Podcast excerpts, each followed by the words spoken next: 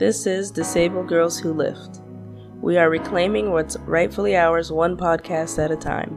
It's Marybeth, Chloe, and Marcia bringing you the thoughts and unpopular topics to get you out of that ableist comfort zone.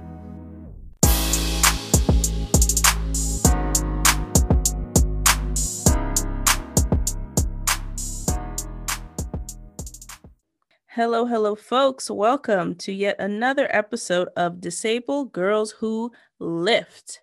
Happy to have you. If this is your first time, welcome.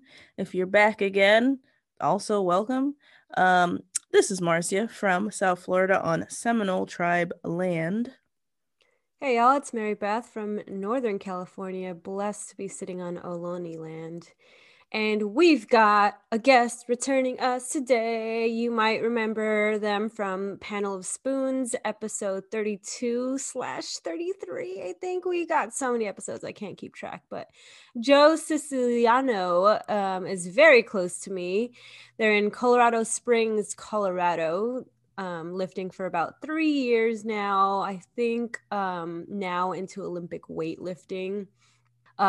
They've, talked to us a little bit about how they were born with kidney cancer, diagnosed with chronic asthma, allergies, MS, all the things. So happy to have you back, Joe. Welcome, welcome, welcome. Thanks so much for having me back. I'm excited. So what have you been up to since, when was the last time y'all even spoke? Like, this was back in March, April, right? No. It was when I was in this apartment, so it's definitely after June or July even. Yeah, I'm losing track. It's been a year since last month. Mm-hmm. Yeah, I remind myself what day it is every day. Yeah, it's been a long week. It's been a minute, but when we spoke to you, you're in a new place that is a studio apartment / gym, right?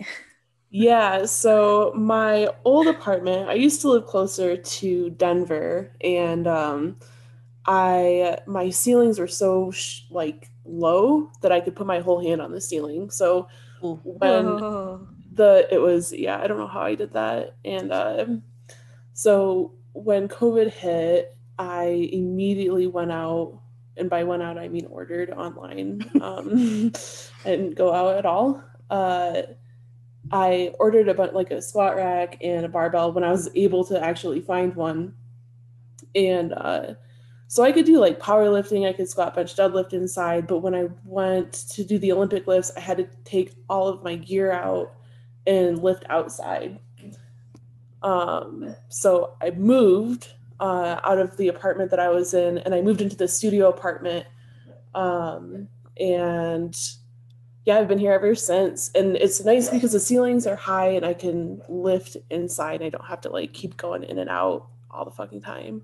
Yeah, and to be honest, this is my favorite desk setup. Joe's currently in the squat rack, and we can see it on the sides. It's amazing. Yeah, so this is my office. I lift in my squat rack, and then, so my studio apartment is it's 300 square feet. So I built right away an Olympic weightlifting platform, an 8x8 square. And it takes up about 80% of my apartment.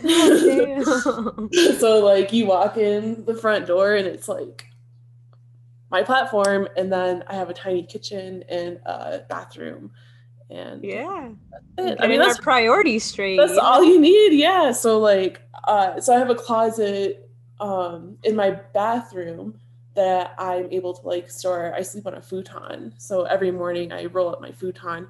So I sleep in my squat rack, also, and then I, I have a little desk here right now. I'm on my futon right now. So on my rest days, I just leave my futon out and pull out my desk. So it's where I lift, where I sleep, where I eat, where I do work, where I everything is for your host on the literal embodiment of like those gym Fitspo posters, right? Like leave, lift, eat, sleep, repeat. That's actually what Joe's doing, like in real time. This is my bed frame. So I use my spotter arms as like my nightstands, and like it's nice. I mean, I'm probably gonna keep doing this after the gyms are open, because why not? It's a perfect use of space. Yeah, I mean, you're seeing all those, you know, mini homes and freaking beds going into the walls, pulling out kitchen counters, all that stuff, and you were able to DIY it yourself in a studio. That's freaking impressive. I mean, it's kind of iffy because the ground is kind of uneven, so I'm kind of lifting on uneven ground, but I just try to supplement with a lot of like unilateral work so I don't get all, you know, fucked up. But yeah, I mean, so far so good. Being in a garage, like maybe you're even you might be better off than the garage, because that pretty is much the bars roll away from you. I mean, just don't have any weights fall on you when you're sleeping. I mean, we just had an earthquake here, but I think Colorado, you're fine. Yeah, I know we're fine. We don't have those here. So does that mean you're not working at all, or you found something to work remotely? Because you just had a huge career change before this, which if nobody knows you, nobody knows what the hell I'm talking about, right? So start from there, and then tell us what you're doing, please. So 2019 also was difficult for me.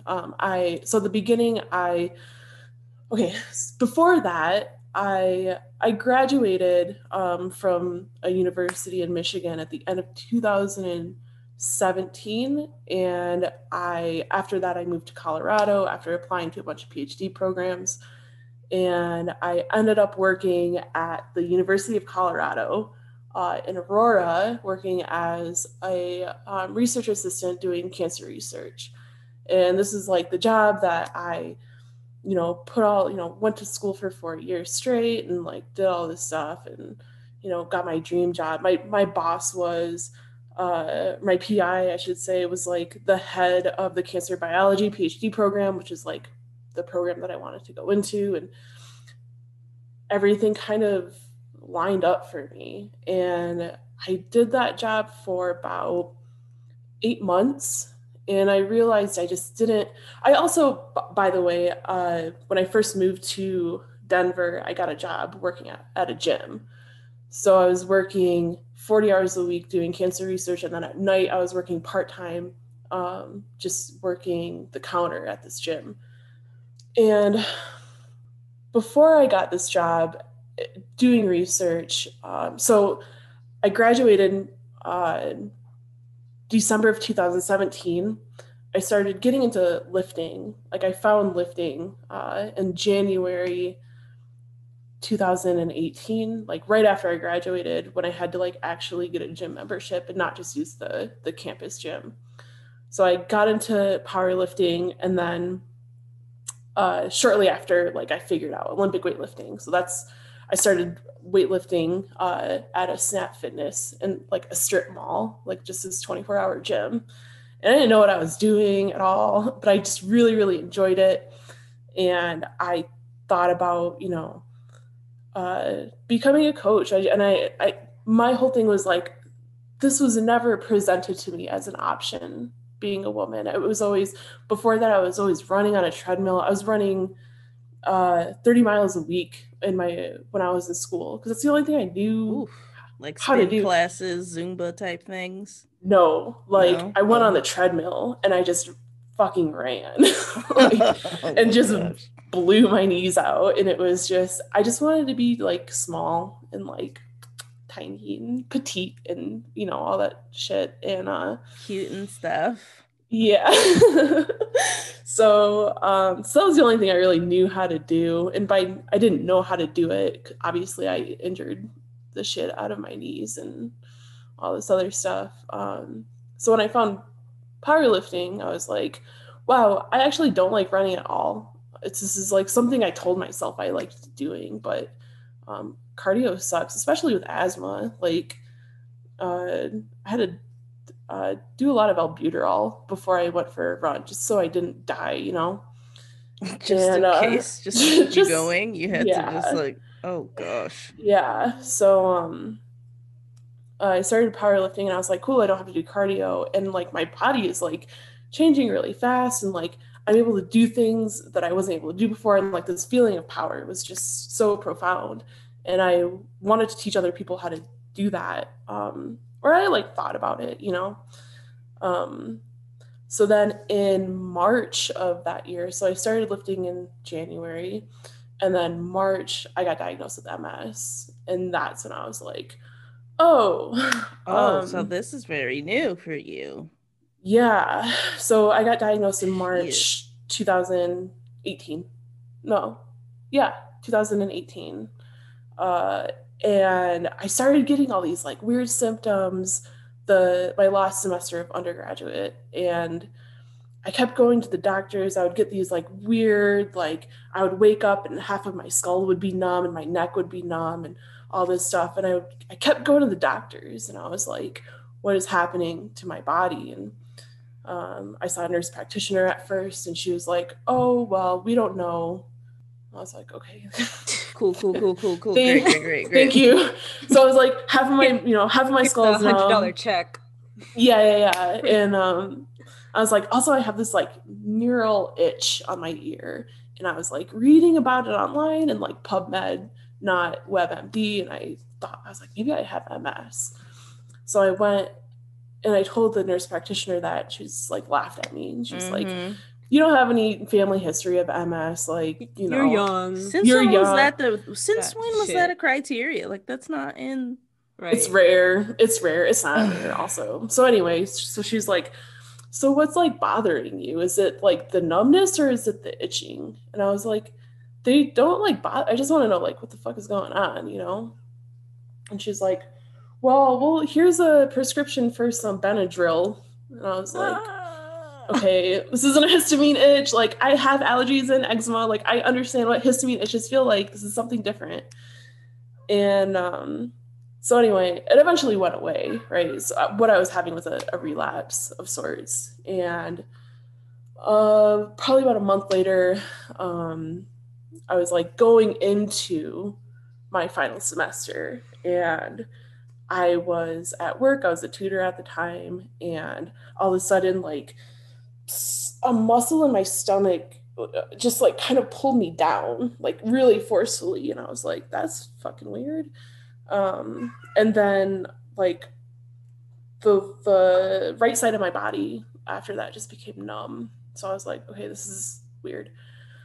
So I went back to my doctor, and like I was having these other symptoms, like I would run, and then after I got done running, like I would get this like weird tunnel vision, like blindness kind of an issue. And I went to my doctor and I told him about it, and he was like, oh, well, like, don't run. I was like, what the fuck, dude? And I was like, I think I might have MS. And he was like, no, like, you know what they say in medical school, when you hear hoof print or, you know, hoof sounds, like, think horses, not zebras. And I was like, MS isn't even that fucking rare, number one. It's not. Number two, the shit ain't normal, stupid. Also, like, zebras have hooves. Sometimes it's the zebra. Fucking, yeah. Like, honestly, truly. And it just makes no damn sense. Because you didn't help me. Like, okay, horses, cool, great. But I still have this problem. Right. So he's like, oh, well, it must be... you must anxiety, depression. And I was like, yeah, dude, of course I have anxiety, you know, of course, right? So he's like, so here's a prescription for Prozac. And I was like, okay, cool. So I took Prozac, helped with my depression and anxiety, great. Didn't help with my MS symptoms, but eventually the symptoms went away, right?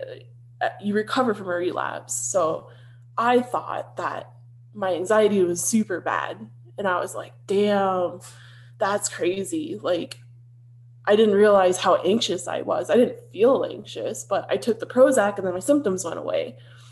So, okay, cool. It's not MS. Put it out of my head. Damn, you got hella gaslit.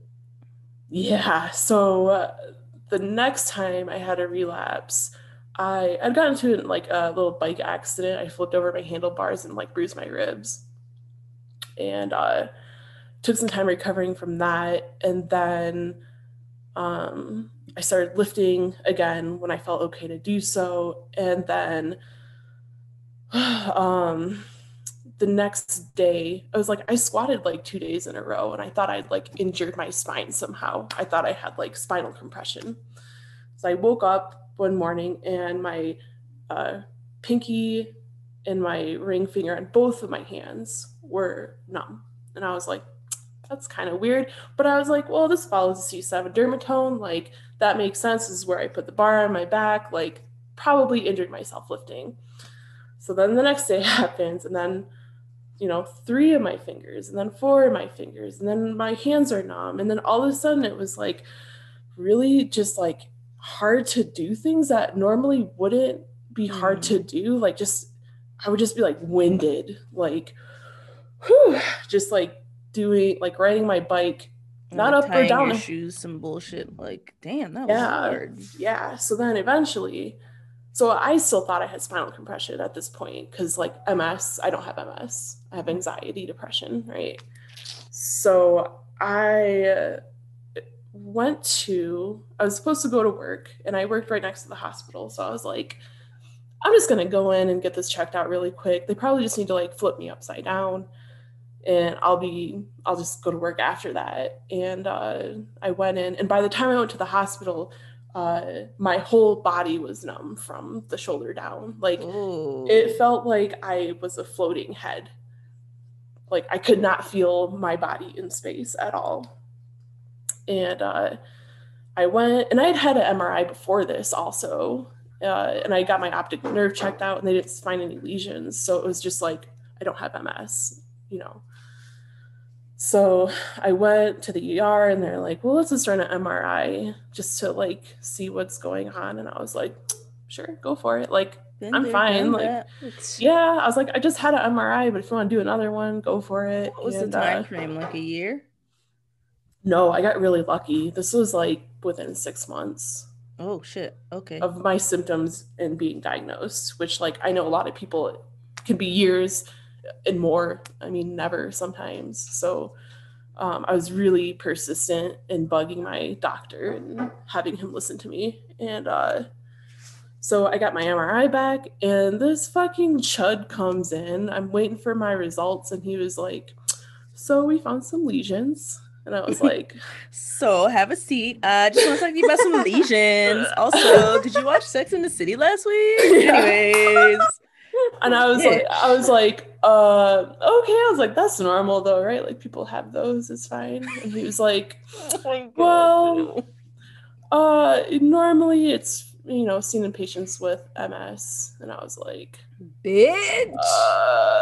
Fuck. Not that word again. Oh yeah. So I was just like, okay. And he was like, yeah. And they left, and I was like, holy fucking shit. Oh my god. Yeah. So I was just like sitting in the ER by myself, like, thought I was just gonna get checked out really quick, get flipped upside down, and then go back to work. And then he's like, so we're gonna, you know, admit you to the a room, and we're gonna start you on steroids, and, you know, we talked to all these people and blah blah blah. And this lady comes in after like right after I got diagnosed, and she was like, so how do you feel?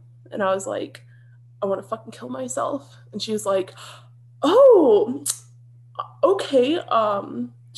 Should we, like, do you need like a special route? Like, you know, should we be like watching out for you and like put you in a psych, you know? Wow. And I was like, can you like put yourself in my position for like 2 seconds? Like, how would you feel if you were in my position? You know what I'm not going to do anything, but you just asked me how I felt after I got diagnosed with this disease that I thought I had and kept, you know, being denied and turned away and all this other stuff. So yeah, so that was March 2018. So I struggled a lot with just like, you know, that whole identity shift and what's important to me versus what's not important to me and all this sort of other thing, right when I was supposed to start my career, right? This thing that I just graduated school for. This thing that you spent this whole time Why is that cat so passionate? But anyways, this team, this thing, like, spent this whole time mentally preparing yourself. Like, this is how my life is going to be. Yeah. And so I had all these plans. And then you woke up and life was like, ha, you thought. Yeah, exactly. Like, I was like, I'm going to go to undergrad, and then I'm going to go to PhD school, and then I'm going to have my own lab. Like, I had this whole plan. And after I got diagnosed, I was like, fuck plans, dude. Like, the fuck is a plan, you know? And so then I was like, you know, I really like lifting, and I really like teaching other people how to lift, and, like, you know, all this other stuff. And I didn't have a coaching certificate, but, like, I spent 4 years I tutored anatomy and physiology, and, like, I was all into, like, creating materials for how to learn all of this stuff. And so I had an understanding of how the body worked, just not in an exercise science way, but I was like, I can take this information and put it towards coaching and have, like, a science-based approach to how I coach. So, so anyway, fast forward, I got this job, didn't like it. It just wasn't fulfilling at all. And, like, there's a lot of pressure being put on me. It felt a lot like grad school, even though it was an entry-level position. And I was still, you know, coping with all these other things. And so I was like, eventually it was like a mutual decision, like, wasn't a right fit, this and that. So I was like, okay, I need to pivot, you know, and so now I can pivot to the thing that I wanted to do to begin with, or, you know, played around with the idea of. So I started studying for the NSCA, and in the meantime, I got a position as a barista. I just learned how to make coffee just to, like, pay my rent and my bills and all that stuff. So that ended up being around the end of 2019. And while I was studying for the NSCA, I was presented with this opportunity to train at this, like, a studio gym where I would train, and then I would just, you know, give the owner a cut of whatever for my training session was. And I started taking clients February of 2020. And spoiler alert. Yeah. And I was like, I remember when, like, 2020 happened, I, like, went to this club in Denver, and I was like, 2020 is gonna be my fucking year. Like, I got my shit together. Like, I just, like, pivoted. I made business cards, I made a website, like, I was like, this is going to be my fucking year. And and then I just got dumped on, like, super hard. So the gym, I was working at a studio gym, and I was also shadowing this other gym that I was training at. And I was, like, going to one of the weightlifting classes and then staying after to, like, shadow my coach. And in October, I got my USAW certification. So I was, like, certified to teach Olympic weightlifting. I bought, like, insurance for you were all set up.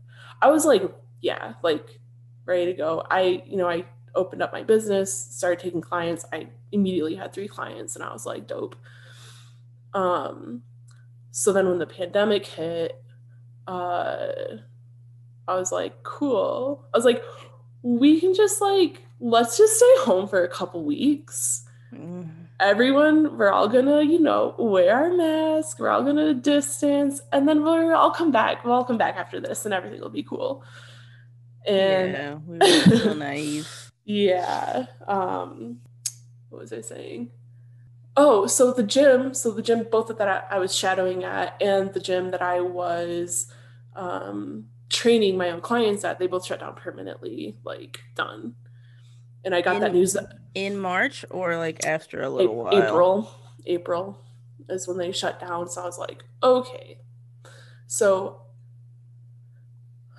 I don't know what I'm going to do now. Like, you know, like, I don't want to do remote coaching because I'm just starting out. I don't feel comfortable doing remote coaching, especially with, like, technical, kind of a different skill set also. It is. That's not what you train doing.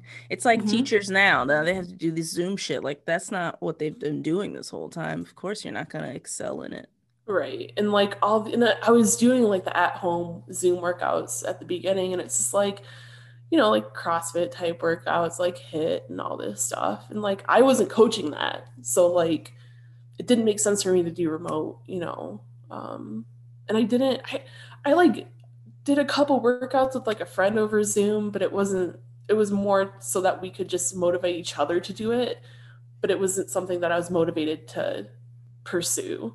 So, yeah. And then I was working at the barista job didn't close down, but we served primarily like the nurses and the doctors at the hospital. And I was like, peace out. Like, I'm not risking my life for $9 an hour. There's absolutely no way. So I was finally able to file for unemployment in April.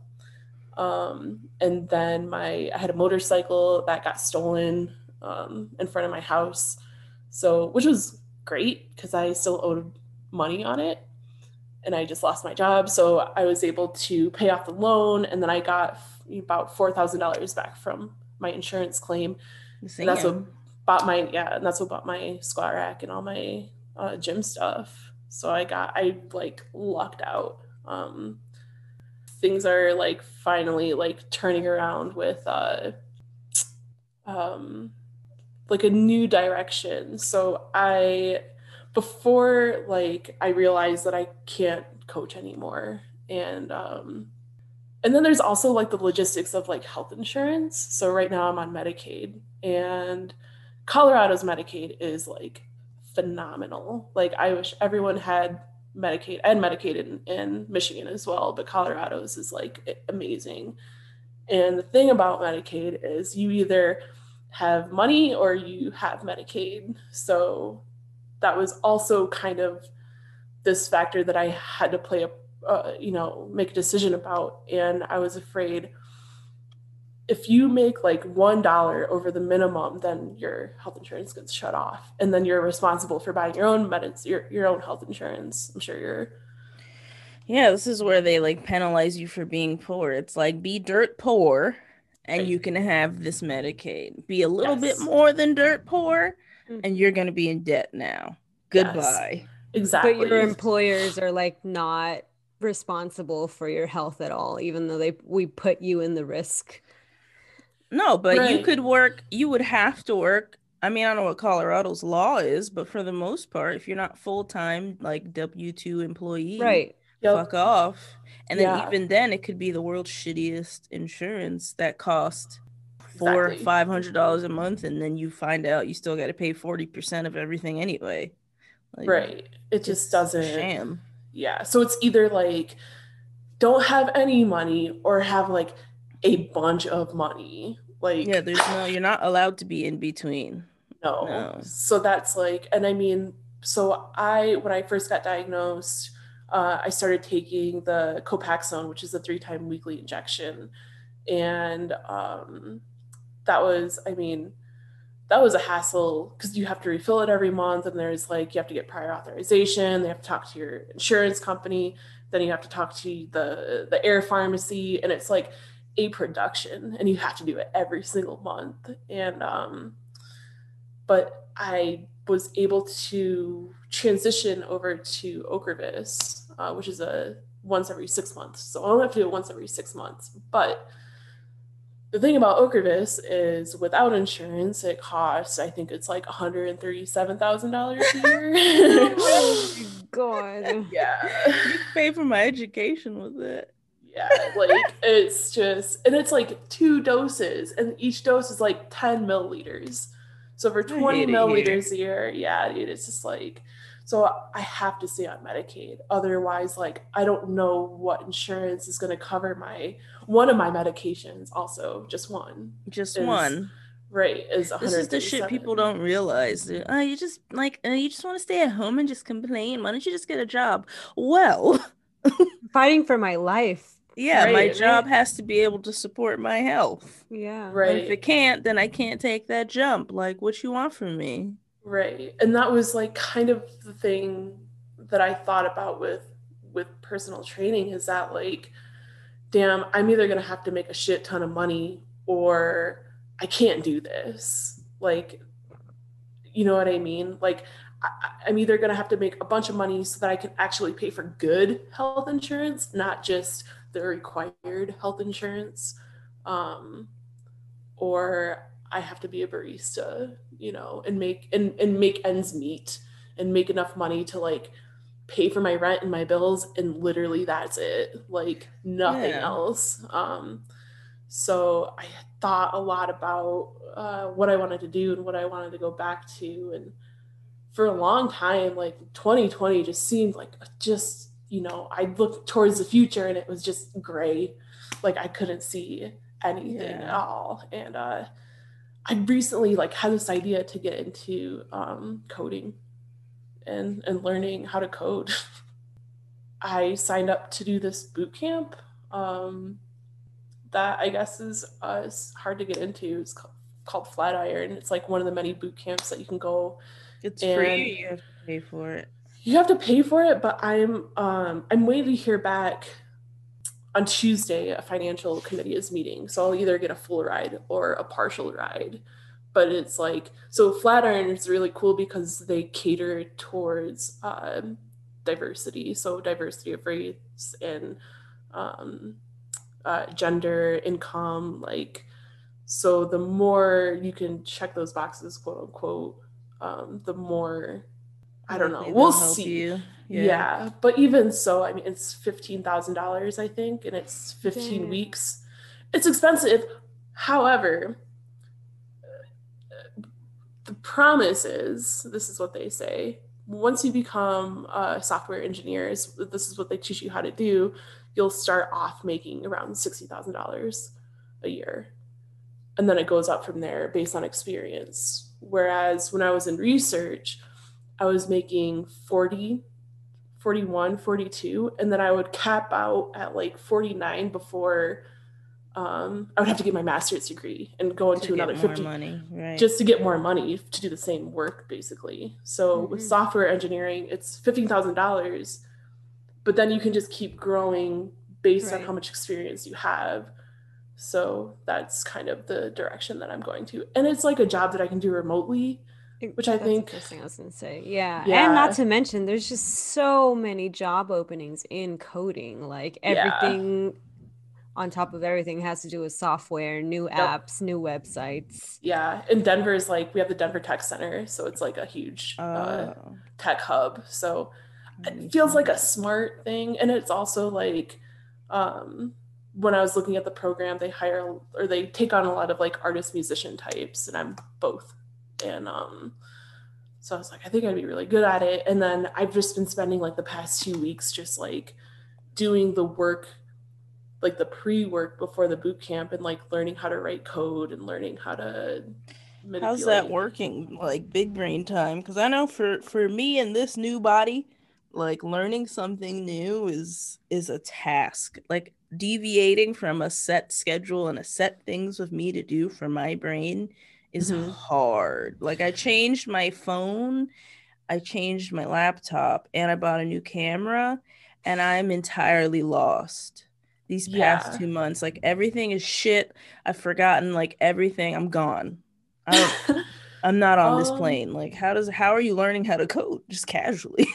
It's fucking hard. It's super hard. Like it's learning a new language, and you know, learning different syntax, which is like the grammar of coding. And it's hard, especially like when my days were just like, I wake up whenever I want, I take my dog for a walk, and then I'm just like, I lift, and that's about it. Sometimes I'll draw or, you know, make music, but I didn't have like a schedule. So like right now for me, like the idea of having a schedule is like, oh, it's crazy. It's so crazy. I spent an entire year like just floating in this like ether of like days. Space time is a construct. Good morning. Don't know. Anyways. I don't know. One day is it? Like it's just like I got a planner for the first time in a year. I wrote a fucking planner. I was like, oh damn, like just feeling like super optimistic, writing things in a planner and shit. Like it's crazy.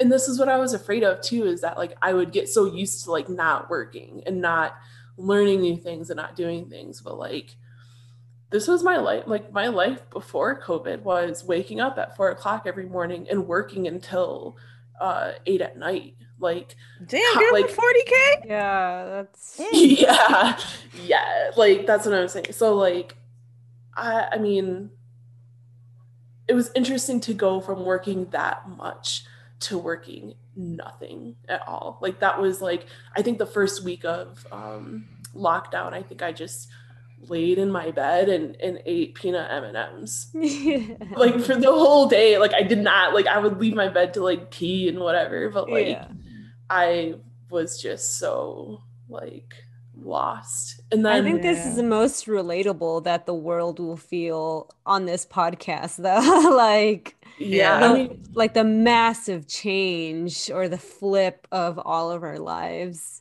And that was like, I mean, if you're fucking high risk, if you're not high risk, then I don't know, I guess you don't get to travel. Yeah. Like, at least for the folks that have lost jobs and had to change industries and whatever, they'll have a better perspective or understanding of how somebody with a new disability or flare up of a disability has to deal with shit like this all the time. Oh, like, yeah. Any day you could wake up and your world changes. Yeah. And like having to just like quick change plans, you know what I mean? Like, when you're not expecting it to happen. But I sometimes I feel like the people that are having these like change of plans and having this perspective are a lot of the times the same people that are already experiencing that, and you know, in their health in many different ways. I feel like I know a lot of people that, you know, don't have any sort of illnesses or anything. And I mean, they've had to switch to remote work, which is a change. They have to wear masks when they go inside. That's a change. But there's definitely a spectrum. Like, I think COVID has definitely impacted everyone, right, in some way, but not equally. No, not at all. That's for sure. Not at all. If you are marginalized, you got some extra work from COVID. That's for sure. Yeah, I've definitely, and it's like, not only has, you know, my life has changed so dramatically and drastically in such a short amount of time. I lost a lot of friends, that like I thought were like really cool and like woke and on board with all this. And it just, I don't know if you guys have had the same kind of experience, but when this pandemic first happened, I was kind of like sliding into a lot of DMs being like, yo, where's your mask at? Like, what are you doing? You know? And instead of having a conversation about it, they would just like block me or like tell me to block them. It was like, there was no conversation. And these are people that you actually know. Yes. Yeah. Wow. Yeah. These were people that were all about wearing masks and all, you know, when everyone was locked down, they're like, we're all in this together, and like sending each other push-ups and shit to like maintain their sanity. Yeah. And then as soon as things started opening back up again, it was, what happened to, we're all this together. Like, it's invisible. I don't see it. It's not happening to me. Yeah, right. That's where they're at. Right. Even today, like right now, it's the worst it's ever been, at least at the time of this recording, right? But definitely, shit is not, we're not in lockdown over here. No. Like at these numbers last year, nobody was going to the bar to watch fights. Right. Yeah.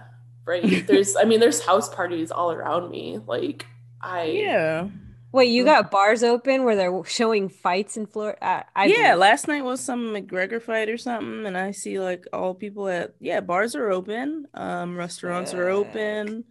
It's so crazy. People are just cooling it. Like, shit ain't, like, nothing changed. I mean, giving me hives just thinking about it. No, but like, think about it. Even the NBA, right? Like, the NBA's back.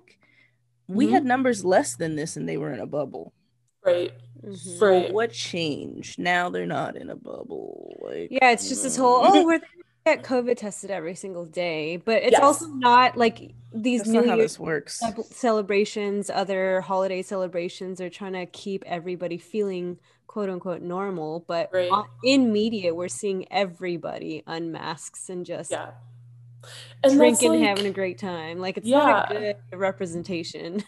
No, and I think it's almost worse than like the people that are like COVID deniers and they're like, oh, the numbers are inflated, blah, blah, blah. I can't talk to you. We don't live on the same planet, like whatever. Like, I don't even try with these people. Yeah. But the people that are like, oh, I take the pandemic seriously. Like, I get tested frequently.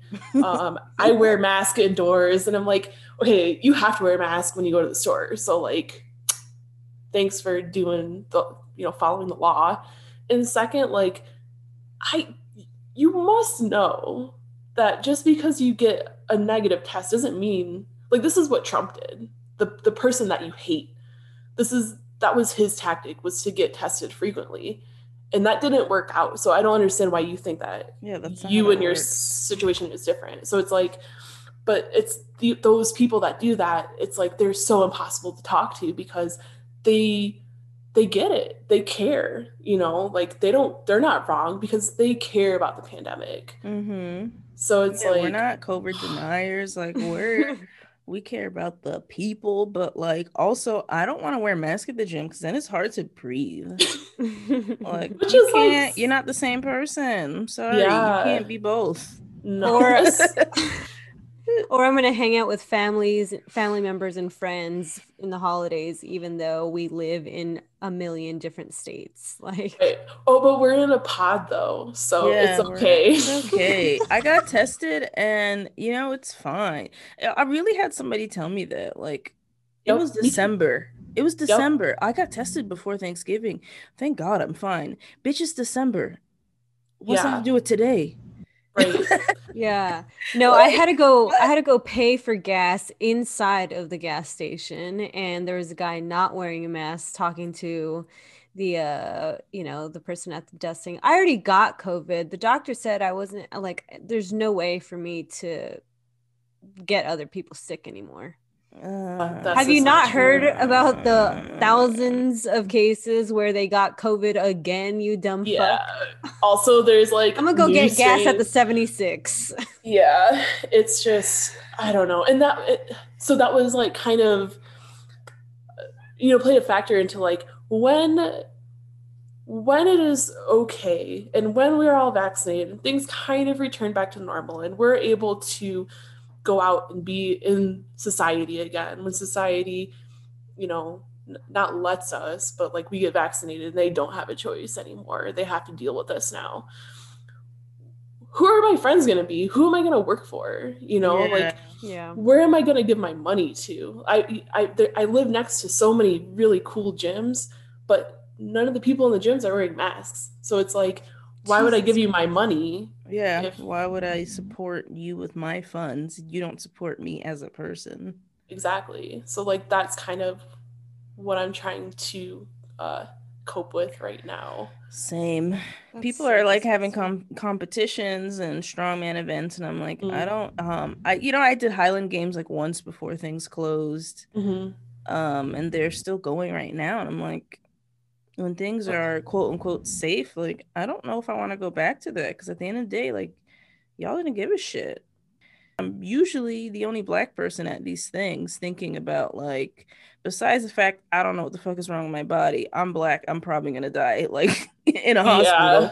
There's like, it's like one extra thing I know that these white people aren't thinking about. They're just like, I just want to have fun, I should be able to be fit, you know, you got to be able to exercise, have health for fighting, and, you know, strengthen your immunity. I should, like, you know, like, these are the people. I'm like, I don't. Right. Oh, that's the thing. I could go back to that. Right. Or like this idea that like the people that are high risk for COVID, or the people that would, well, not only just stay home, but like those people are a different group than the people that go to the gym, right? Because if you go to the gym, then you're healthy. If you lift weights, then you're healthy. And that was like, for me, that was a lot of having to explain over and fucking over that just because I lift and I am thin, that means that I'm not high risk and I have nothing to worry about. And it's just like, listen, it's like, yeah, it's like, I just wish that more people knew what it was like to not be able to breathe just for like a minute, know what it's like to not get air into your body, how terrifying. And like, I went to the hospital last November. I was in the ICU for an asthma attack and I almost didn't fucking make it. And I Ubered to the ER actually, because I didn't want to wait for an ambulance because I didn't think I would make it. And I remember like crawling into the Uber, and like when you're having an asthma attack, when you're like, you're so close to just fucking dying, you know, like time just moves so slowly and everything moves really slow and like time is distorted. I got to the hospital, which is like really close, thank goodness. And I like fucking crawled into the ER, and I couldn't talk, right? Because you can't breathe. And I was just like pointing to my windpipe, and they're like, okay. And they like put me in this room right away. And this guy was like, have you ever had to be intubated before? And I was like, no. Like the idea of being intubated was like so just terrifying to me. And he was like, okay, well, like, you know, we'll put you on albuterol and hopefully you respond to it. And I did. And like, that's the scary thing about asthma is that I was taking albuterol, you know, I was waking up at night and, you know, trying to get air into my body. And it was just kind of like this downhill battle before I had to actually admit myself to the emergency room. And just like how fragile your life is when you're not able to get air into your body. Like, I just wish more people understood what that felt like before they have to actually get COVID and experience that, you know what I mean? So the worst part is it's this facade that because they're wearing a mask, they can't breathe, and suddenly all of their rights have been revoked and they think they're experiencing the same thing. That's what pisses me off the most. Yeah. Well, a lot of them, yeah.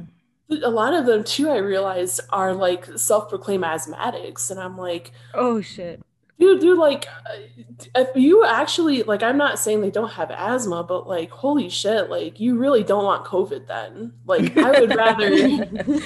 That's true. Just put your fucking mask on. Just, like, do it, dude. Like, I don't like wearing a mask either. Like, I would prefer to not wear a mask, but I would also prefer to be alive. Like, yeah. If you have asthma, like... On a hierarchy, I put that pretty high, so yeah. And like, I definitely put that above the inconvenience of a facial covering.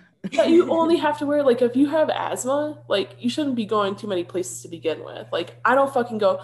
So like, me taking risks right now, which I don't do anymore since, you know, the numbers are what they are, and also we have a new strain in Colorado that's more contagious than the very contagious virus.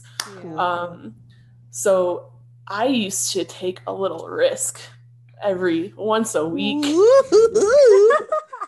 I used to go to the 7-Eleven and I would buy a pint of ice cream and some candy, and then I would go back home. That was my risk. And I don't even do that anymore. Like, I don't go to places. I haven't been in a room indoors with another human spending time in a year. Like, so when I hear other people, and not to, like, you know, everyone's suffering is valid and, you know, everyone suffers in different ways, especially with COVID, but it's like, damn dude, like, please don't complain to me that, you know, you're sad that you didn't go to Mexico this year. Don't complain to me that you can't go on vacation or you can't do, like, I've been in isolation for close to a year now, like, no human contact. And yeah, you're in solitary confinement because you can't trust the world. Right, because I have to, because of other people's actions. Exactly. Like, I and people like me are paying the consequences of other people that don't think the consequences fall on them. Yeah. And a lot of the times they don't, and that's, I mean, that's just me. That's selfish. No, it is. If they can't see it, if it doesn't literally affect them, like, within their little bubble worldview, mm-hmm. it really doesn't. It doesn't really hit. Just doesn't. So, I mean, I've made kind of my peace with it. Definitely during the beginning of everything, I kind of like lost my shit a lot of bit. And I like deleted my Instagram permanently and like did like, I was just like, I can't look at it. And now if I see something I don't like, instead of having a conversation about it, and instead of like losing more friends and, you know, having arguments, I just like mute people. And I just like make my social media just things that I like, you know, and that's been really helpful. For a while, I like just got off of social media, and that didn't really help with feeling isolated. So social media is okay. It's just, you know, make sure that you curate it to be things that don't upset you. Exactly. It's definitely triggering right now to see people just out and about hanging out, taking group photos, like huffing and puffing particles in each other's faces. I just mute them now. Like it's not even movies from like years ago trigger me. Like if I see a group picture and you know when somebody writes under like, oh, this was pre-COVID.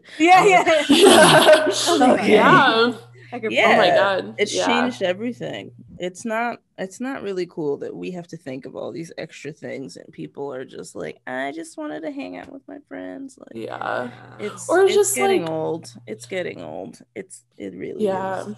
But I think a lot of people, you know, mental health is obviously really important, and a lot of people are doing things that they normally wouldn't do, and they know that they, you know, things are unsafe, but they're like, you know, my mental health, blah blah blah. I just had to do it. And it's like, I don't know, how do you guys cope with like I get that.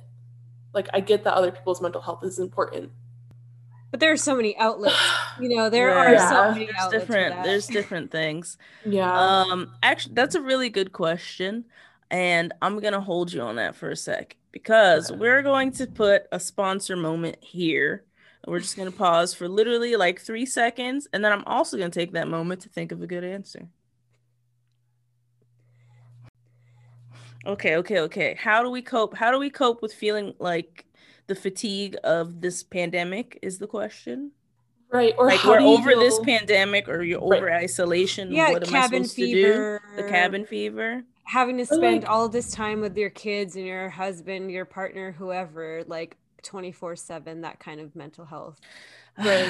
I just think everybody, honestly, like the biggest problem is that people just suffer from a lack of perspective, and they cling on to things. Like the moment that this happens and things aren't normal anymore, you can't say like, oh, well, I need this and this and this to be like, no, nothing is the same. So then your coping method, like they can't be the same.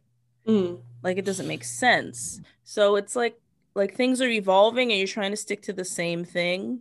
Right. And hoping for the same result. Of course you're gonna go nuts. Like of course you're gonna have a breaking point and say, fuck it, I'm going to the bar, because that's all that you ever created for yourself, right? Like there are really people that just cannot, and it, I don't know, maybe that's just how I view it. I just feel like it's a lack of perspective, and people don't like sitting with themselves. Like right now you've been literally forced to sit with yourself.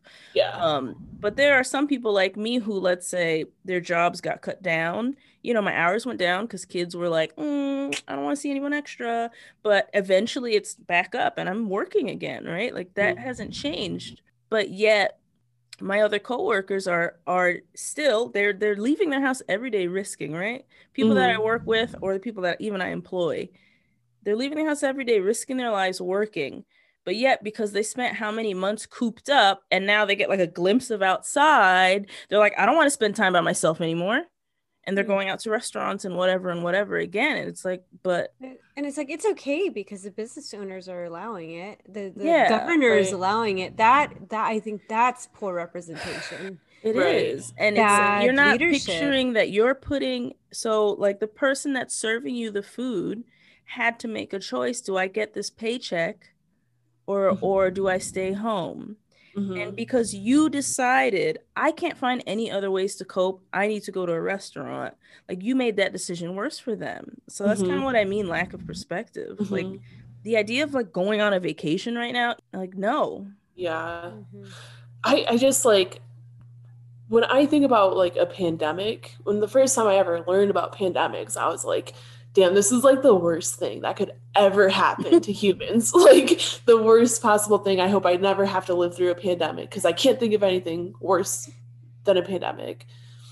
And now we're here and I'm still just like, damn, this is like the worst thing ever. And everyone's like, and I want to eat my spaghetti indoors. And it's like, oh, what? Like, what are you talking about right now? Well, okay. Like, I want to take my Instagram pics on the beach. Yeah. Like with 200 other people. No, the worst thing that like something worse than a pandemic is a pandemic with technology. Exactly. Like, and this idea that like the world, you just have this entire world to explore and you can't go back to like 5-10 years ago. Or just like how privileged we are. Like I'm okay. Like my mental health is like, you know, touch and go, but like, I'm okay. I get everything delivered. I have streaming services. I can watch whatever I want. Like I can talk to people on video. Like there, we have the technology to adapt.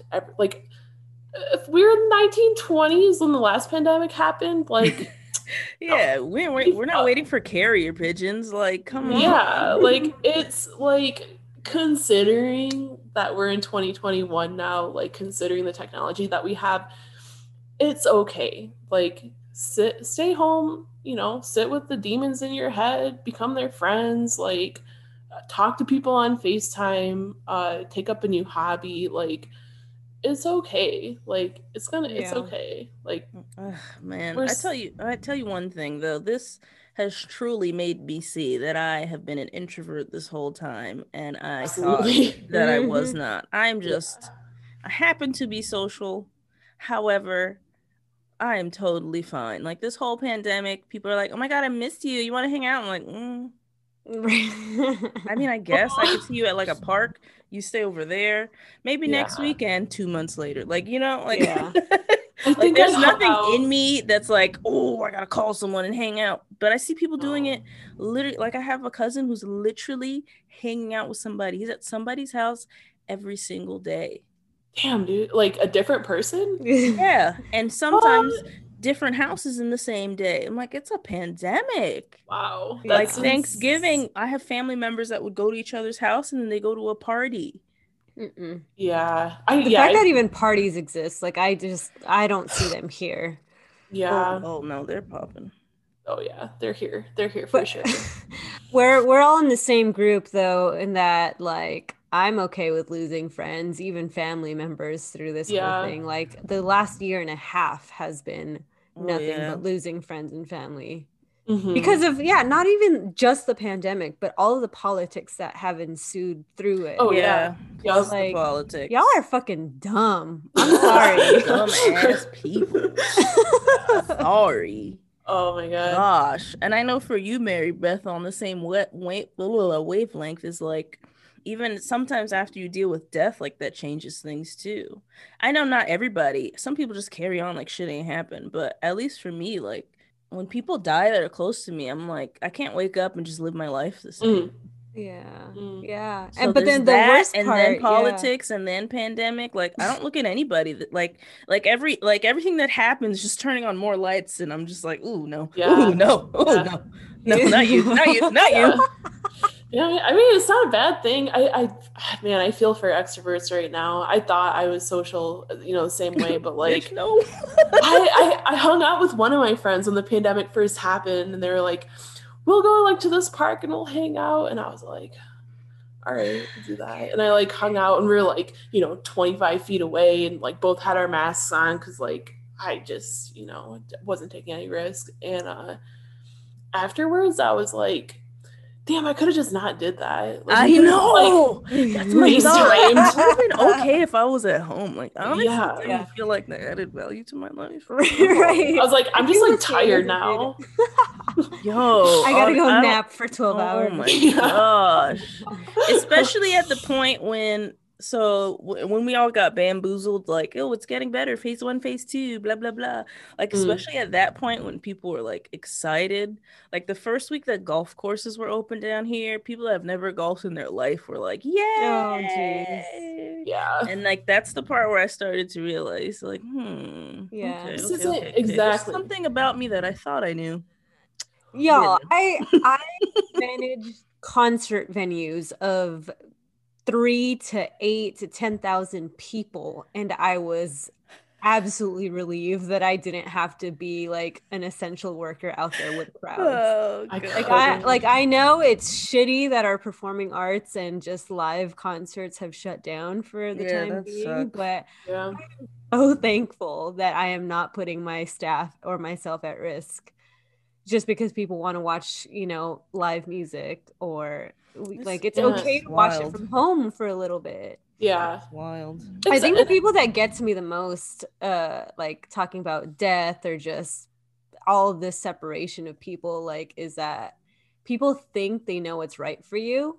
Yeah, they think that they know what's better for your mental health because it suits theirs as an extrovert. Or like, I think I'm an extroverted introvert, if that makes sense, but like, you can't tell me that it's better for me to hang out with 12 to 15, 20 of my family members to cope with whatever is going on. Like, no, I think it's okay.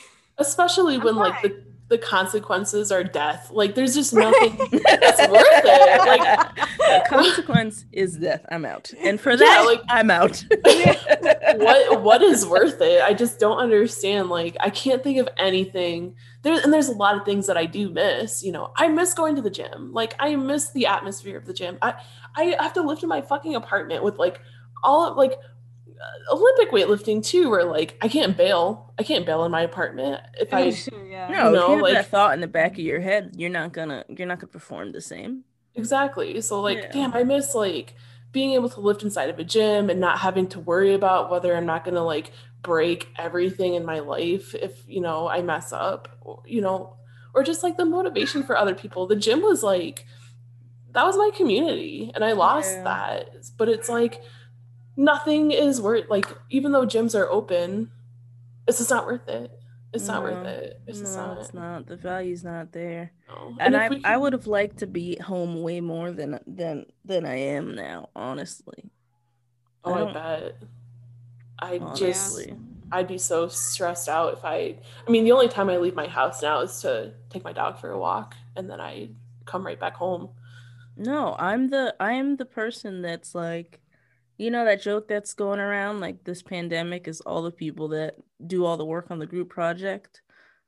Like, I was that person in real life, and I am that person now. Like, you know, it'll be somebody's birthday or some shit, and then people are like, we're gonna get together, and I'll be like, all right, so where have you been in the past 2 weeks?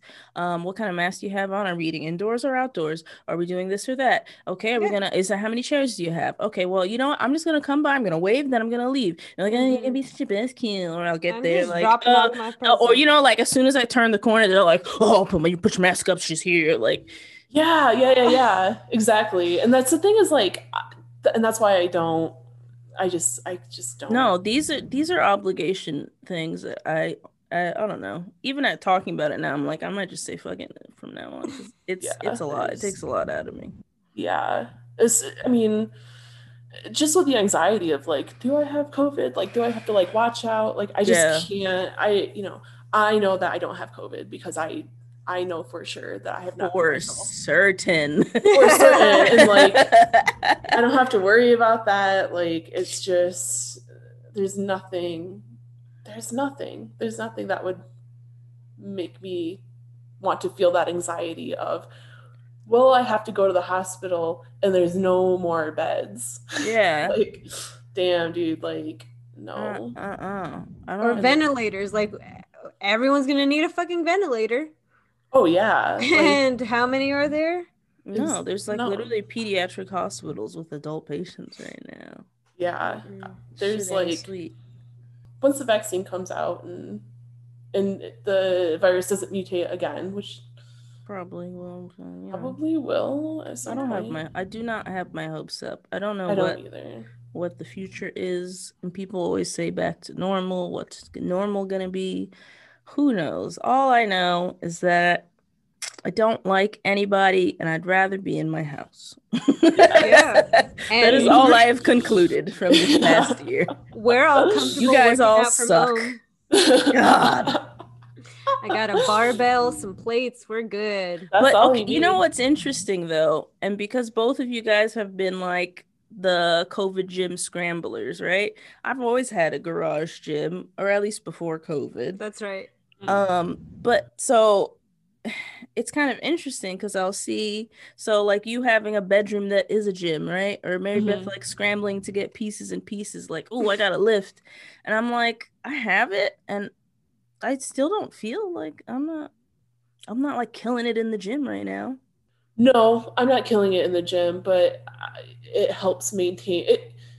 So it gives me something to do. You know, it's just a part of my routine. I'm not like preparing for like any competitions or anything. I'm not even like, if I lift and it feels good, then it's good. Like I'm lifting now more for my own sanity than I am for anything else because before I got the equipment that I did and I was just like doing lunges and burpees and shit. Like, don't say that here. Don't say those words here.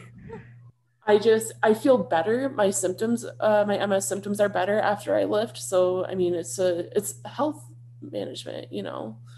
Yeah, and you know damn well we're not going to do cardio. Like this is my cardio, is doing squats with my dumbbells or doing Olympic weightlifting on my porch. Like this is my cardio and I got to keep that immune system going. Yeah, that's pretty much where I'm at. I guess I'm saying it's just weird because that's how I feel like in my head, but then also I'll see people that are posting like, oh my God, it's my first time back with a barbell in whatever months and like I missed it. And you know, I might myself be here with my garage gym and like, I haven't worked out in 3 weeks because I felt like shit. Like, should I feel how this person's feeling? Because I don't.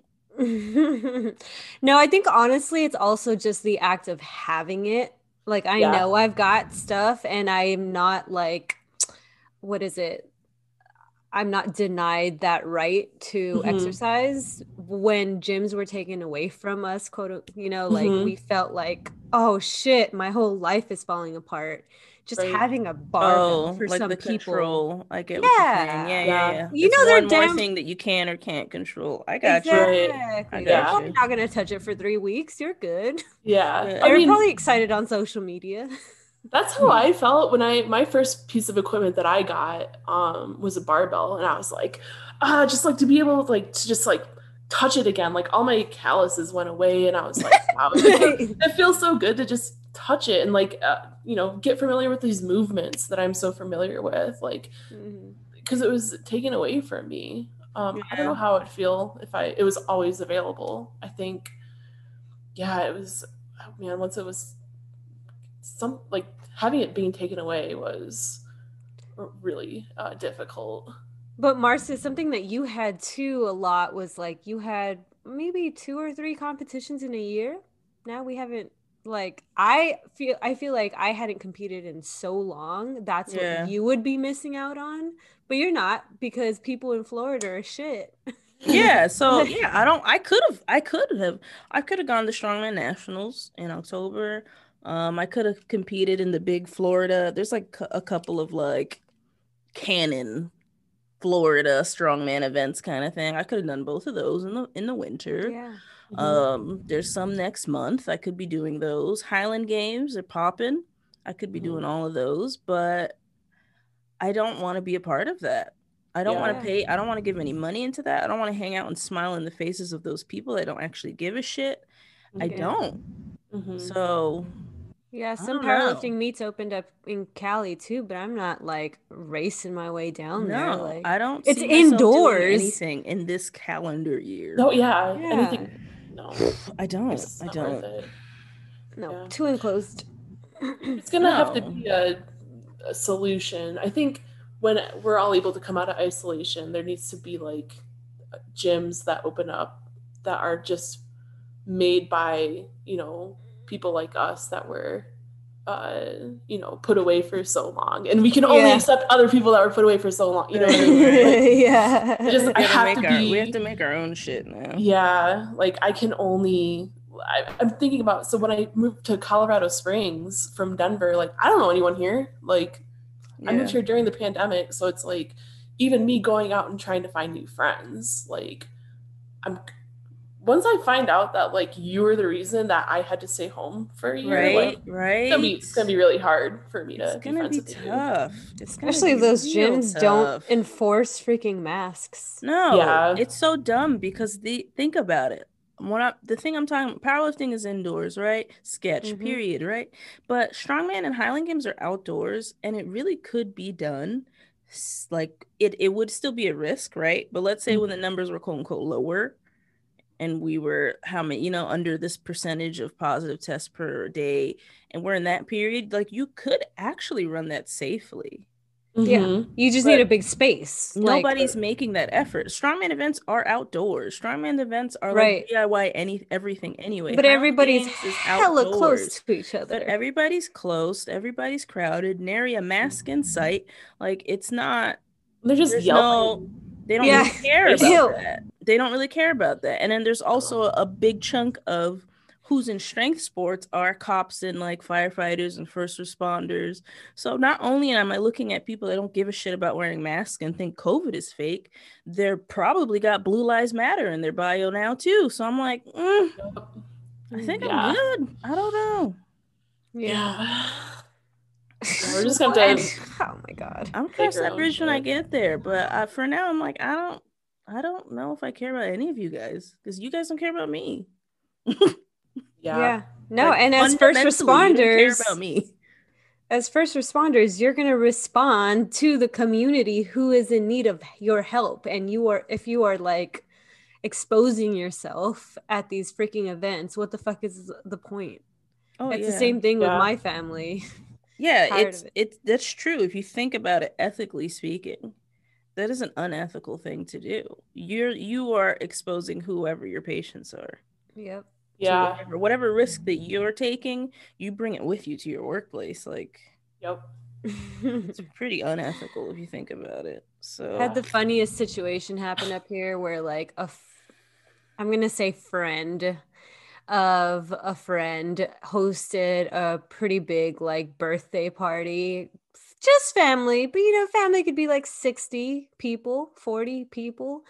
And somebody caught COVID a week later and found out that 30% of the party goers also caught COVID, and the host was so pissed, blamed it on everybody else but herself. It's like, why the fuck are you throwing a party in the first place? And you are a nurse. You are a first responder. Don't blame your party goers for not telling you they had COVID. Don't throw the fucking party. You put all your patients at risk too. Yeah. Everybody that you came in contact with, you had your party and went to work the next day. Like, just because you get a COVID test or just because you got the vaccine doesn't mean other people catch it. Like, come on, y'all. That's a hot ass mess. It's an entire mess. The whole thing. It's a hot mess. I cannot. Well, we'll see. Yeah. I guess we'll cross that bitch when we get there. For now, we're just, hanging out at home, yay! Having fun. It's fine. I'm fine. It's great. That's fine. That's fine. Yikes! I have pets. The hardest thing about it, honestly, it's not really the staying at home. It's just watching other people not act like they just don't fucking care whether you live or die. That's it. That's the hard. But like, it's I'm the chilling. Apathy for me. Yeah. Yeah. But other than that, like.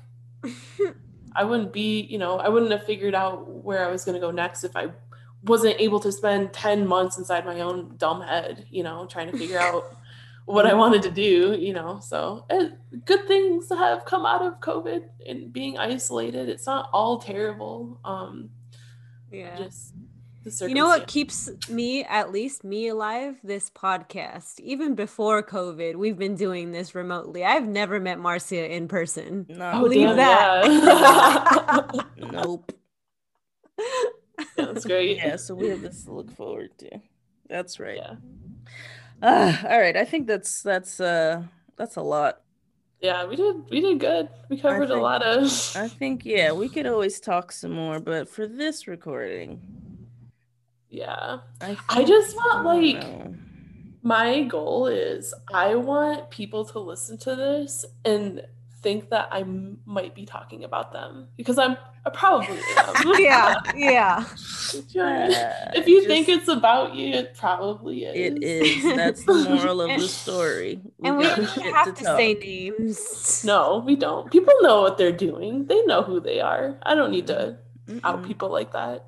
Well, with that, is there anything you want to leave our listeners with? I think stay home and be diligent about your own health, because no one is going to look after you the way that you will look after yourself, whether that's staying home, whether that's bugging your doctor a bunch of times. Like, you know your body, you know what you need to do in order, you know, to get help or to, you know, stay mentally okay, and don't let other people try to tell you otherwise. That's right.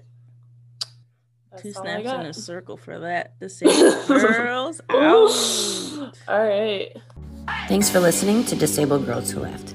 We appreciate all of your support and everyone who's taken the time to show us some love. Don't forget to subscribe, rate, or write a review of our channel. We're on Apple Podcasts, Spotify, Player FM, Google Podcasts, and more. You can also find us on Instagram at Disabled Girls Who Laughed.